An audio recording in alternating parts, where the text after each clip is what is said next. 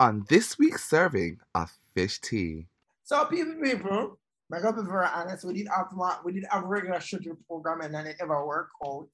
Right, last minute we get a little message say the guess what we did have plan for covering account. So we have to rope up something real quick. If I want to would we over fish tea, we will rope up an episode. Listen. Right? So this week we're talking about self-care, right? You know, what does it mean for each of us? Um, how we practice it. Are we even practicing it? You know, when last have we practiced it?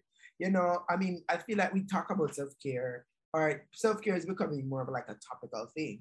But um, what does it mean within our context, and what does self-care especially mean um, for queer people in different parts of the world, especially in the context of COVID? So let's have that conversation.